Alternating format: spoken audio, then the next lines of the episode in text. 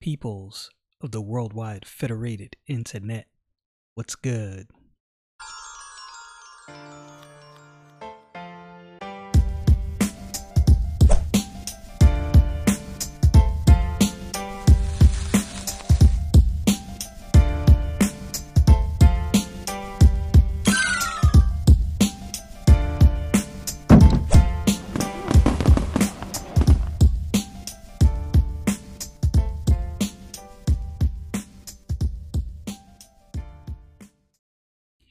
We are returning to the book of Exodus, chapter thirty-two, and we're picking up at verse seventeen. Now, this is the portion, as I've said before, I've gone over this, Moses coming down off the mountain, and he's not going to be pleased with what he sees, and God has already warned him. So, without further ado, the book of Exodus, chapter thirty-two, verse seventeen, let's get into this. And when Joshua heard the noise of the people as they shouted, he said unto Moses, There is a noise of a war in the camp. And he said, It is not the voice of them that shout for mastery, neither is it the voice of them that cry for being overcome, but the noise of them that sing do I hear. Now, of course, Moses already knew what was going on because God told him what was happening or what he was going to see when he got back down here. Verse nineteen. And it came to pass, as soon as he came nigh unto the camp, that he saw the calf and the dancing, and Moses' anger waxed hot, and he cast the tables out of his hands and broke them beneath the mount. Now, you know, Moses had to be extremely pissed because these tablets, you remember in verse sixteen, we were told that these are the tablets that God himself wrote on. Moses was so pissed when he saw what the people were doing. He was so ticked off that he threw the tablets onto the ground. He couldn't take it. After everything that they've gone through, after all that they were warned about beforehand, here they go, worshiping idols, the very thing they were not supposed to do, as all of us, you know, do constantly. The very things we shouldn't do is the things we seem to run towards. I don't want to be that way, and I'm definitely making an effort in my life as a believer to stay away from that. uh, where's that? Verse twenty. And he took the calf which they had made and burnt it in the fire and ground it to powder and strawed it upon the water and made the children of Israel drink of it. Now, this is this is some anger. He like, nah, y'all want this calf? Y'all want to worship this thing? Nah, you going to drink this. You going to learn today. That's what Moses was thinking. Y'all serving this molten image, you about to see how powerful or how weak this molten image that you made is. And it is weak because it has no power. And Moses said unto Aaron, What did this people unto thee that thou hast brought so great a sin upon them? Moses is like, Aaron, what is on your biscuit, homie? Like, like real talk, what is on your biscuit? My hood vernacular right there. Moses trying to figure out what is going on with Aaron. How did Aaron get to this point? How did he allow them to talk him into doing this? This is what Moses is trying to figure out. He's angry. I imagine Moses, Moses is probably going back and forth trying to figure out what exactly happened. And Aaron said, uh, let me see, let me get back to it. And Aaron said, Let not the anger of my Lord wax hot. Thou knowest the people that they are set on mischief. So, I mean, we know this because, of course, we, we have many of us have already read through the Old Testament, so we know that what Aaron is saying is true. Their heart is set on mischief, but as is all of our hearts, still the question remains, what was Aaron thinking? And I go back to my original question, was Aaron in fear, and is that why he allowed the people to, quote unquote, convince him to do this?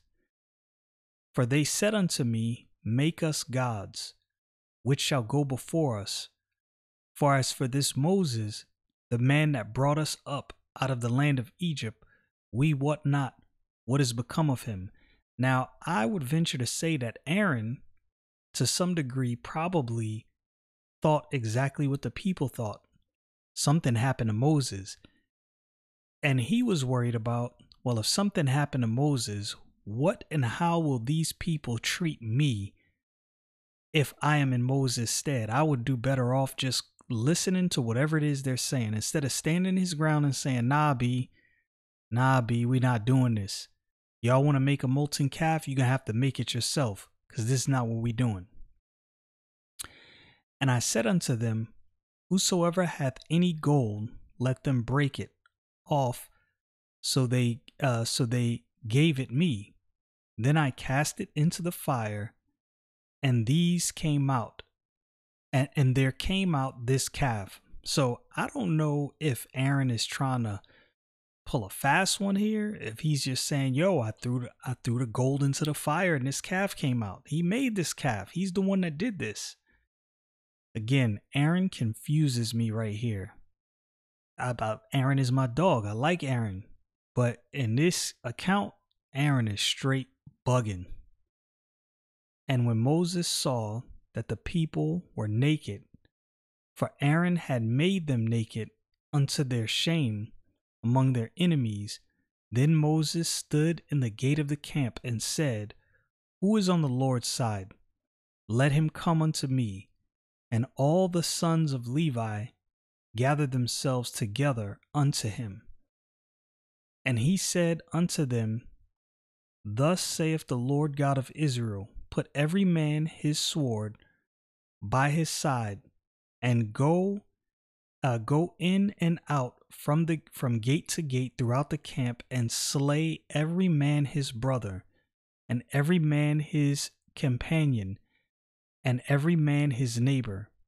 And the children of Levi did according to the word of Moses, and there fell of the people that day about three thousand men. This is this is brutal. This is really brutal. And ethically and morally, I don't know what to say about this, because I know that's the question that some people are going to have. Like, wait a minute, he had them go slay these people? Well, if you know, at this time, when it comes to, to idol worship, this was serious. And it wasn't just idol worship. Right. There was there was all kinds of debauchery going on at this point, along with worshiping the idol. And Moses was setting an example. This is not something that we're going to tolerate. This is how these things will be handled. Again, I I can't tell you that he one hundred percent had God's, what am what am I looking for? God's instruction to do this, but it was definitely allowed, kind of like the writing of divorcement, right? It's not something that God set out, but it's something that God allowed. These are things that are very nuanced, and these are things that, I'm gonna be honest, they they they do pose a lot of questions. Moses sent these men out, and they slaughtered three thousand people, men to be exact. For Moses had said, consecrate yourselves today to the Lord, even every man upon his son and upon his brother, that he may bestow upon you a blessing this day. That word, consecrate, let's go to my trusty Noah Webster's eighteen twenty-eight dictionary, as you've heard me say a million times. Okay, That word consecrate means to make or declare to be sacred by certain ceremonies or rites, to canonize, to exalt, to rank of a saint, to enroll among gods as a Roman emperor, to set apart and bless the elements uh, in the Eucharist, to render venerable, to make respected uh, as rules or principles consecrated by time. So at this point, Moses is telling them, you now need to set yourself apart for God. We need to rid ourselves of this madness right here.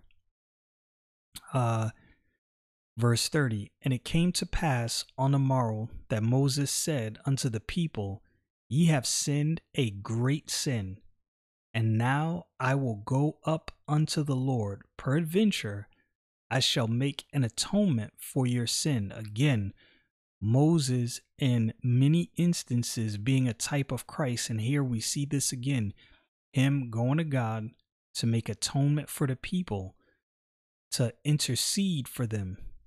And Moses returned unto the Lord and said, oh, this people have sinned a great sin, and have made them gods of gold.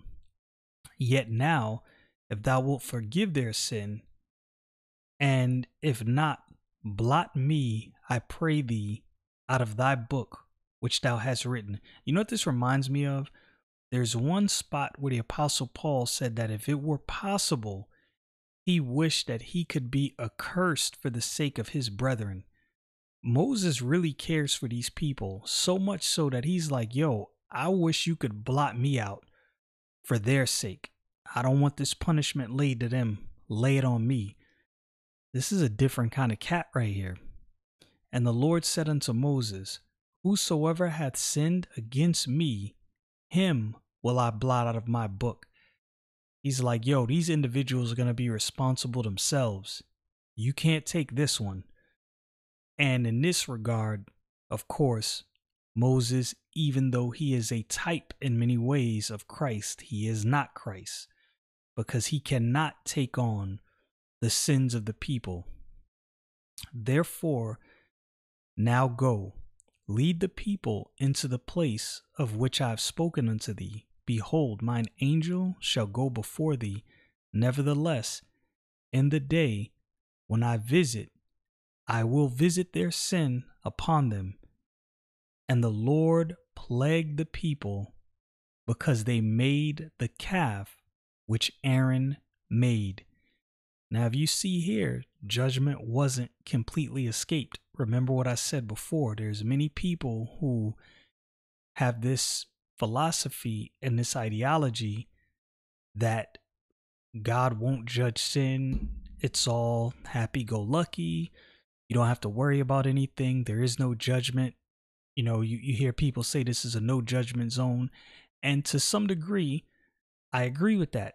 It, it's not my place to judge men, but that does not mean there are not things that are against the Bible that have to be checked. There are things that have to be checked. And if you if you have this idea in your mind that God will just let you do whatever you want and there will not be any consequences, read through the book of Exodus again, and you will see that that is very, very far from the truth. Y'all know what it is. Stay frosty, people.